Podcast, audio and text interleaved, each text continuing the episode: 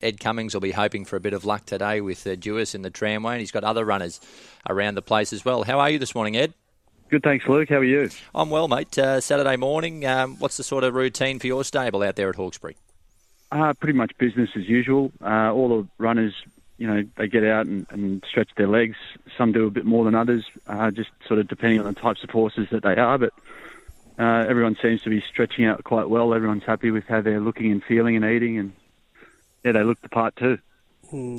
Well, she certainly looked the part the other day. First up, Duais uh, savaging the line. The the mile looks right up her alley today, uh, Ed. Yeah, for sure. Look, just trying to uh, follow a similar path to what we were able to 18 months ago when she went second up two weeks into the Chipping Norton and was unlucky. So, um, look, I'd be thrilled if she ran equally as well uh, today as she did that day, hopefully with a bit more luck. And she's obviously trained on well? Yeah, definitely. No, she's probably even a bit sharper since that first up run. Just a good little clear out. Um, you know, wind wise, uh, Jason has been out since to jump in her back and ride her in a piece of work earlier this week, and he was uh, he was very happy. I was happy. So, you know, we've got her where we want her uh, at this stage of the preparation, and it's uh, you know when she's in this kind of form, it's it's just about steering her in the right direction as opposed to you know trying to build the work into her. She's kind of done the work off the back of that Brisbane campaign. Okay.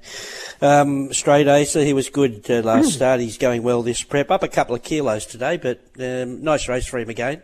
For sure, and I do, uh, you know, I admit that it is hard for an early season four-year-old, you know, just having to take that step into open company and having to carry the weight in races like he's in today. Uh, but but I think he's the form horse in the field. You know, he's probably the horse that they all have to beat. So the barrier obviously helps a great deal. Jason having been on him last start and and um, even admitting that he probably pressed the button a, wee, a wee bit uh, early there at Rose Hill, um, but he was strong enough to hold on and do a good job there. Coming back in trip with three weeks between runs, I think suits him. And uh, yeah, hopefully we just get a touch of luck at the right time, topping the rise today, and and um, another good good run for him. Mm. Uh, the geez, the dogs are barking one at Hawkesbury today. Torres Rose. yeah. She's, some ambitious um, owners, I think. That's right. Yeah, uh, some superstars in the ownership there. Um, Clinton Payne found this horse on uh, the Inglis digital side as a weanling uh, prospect, and, and so she's she's been in and out of the stable quite a bit.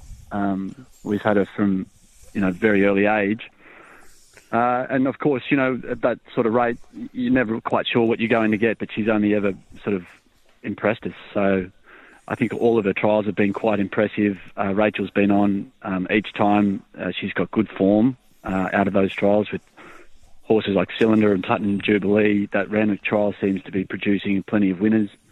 Um, and then her most recent trial, I thought she just did everything everything right. Um, anyway, we'll see how she goes uh, in in the in the in a race today. First time that kind of pressure, so obviously a different kettle of fish, but uh, she she seems to have a little bit of X factor. So hopefully we can get that result today. Good stuff. Good luck today, Ed. Thanks for your time. Thanks. Thanks a lot, guys.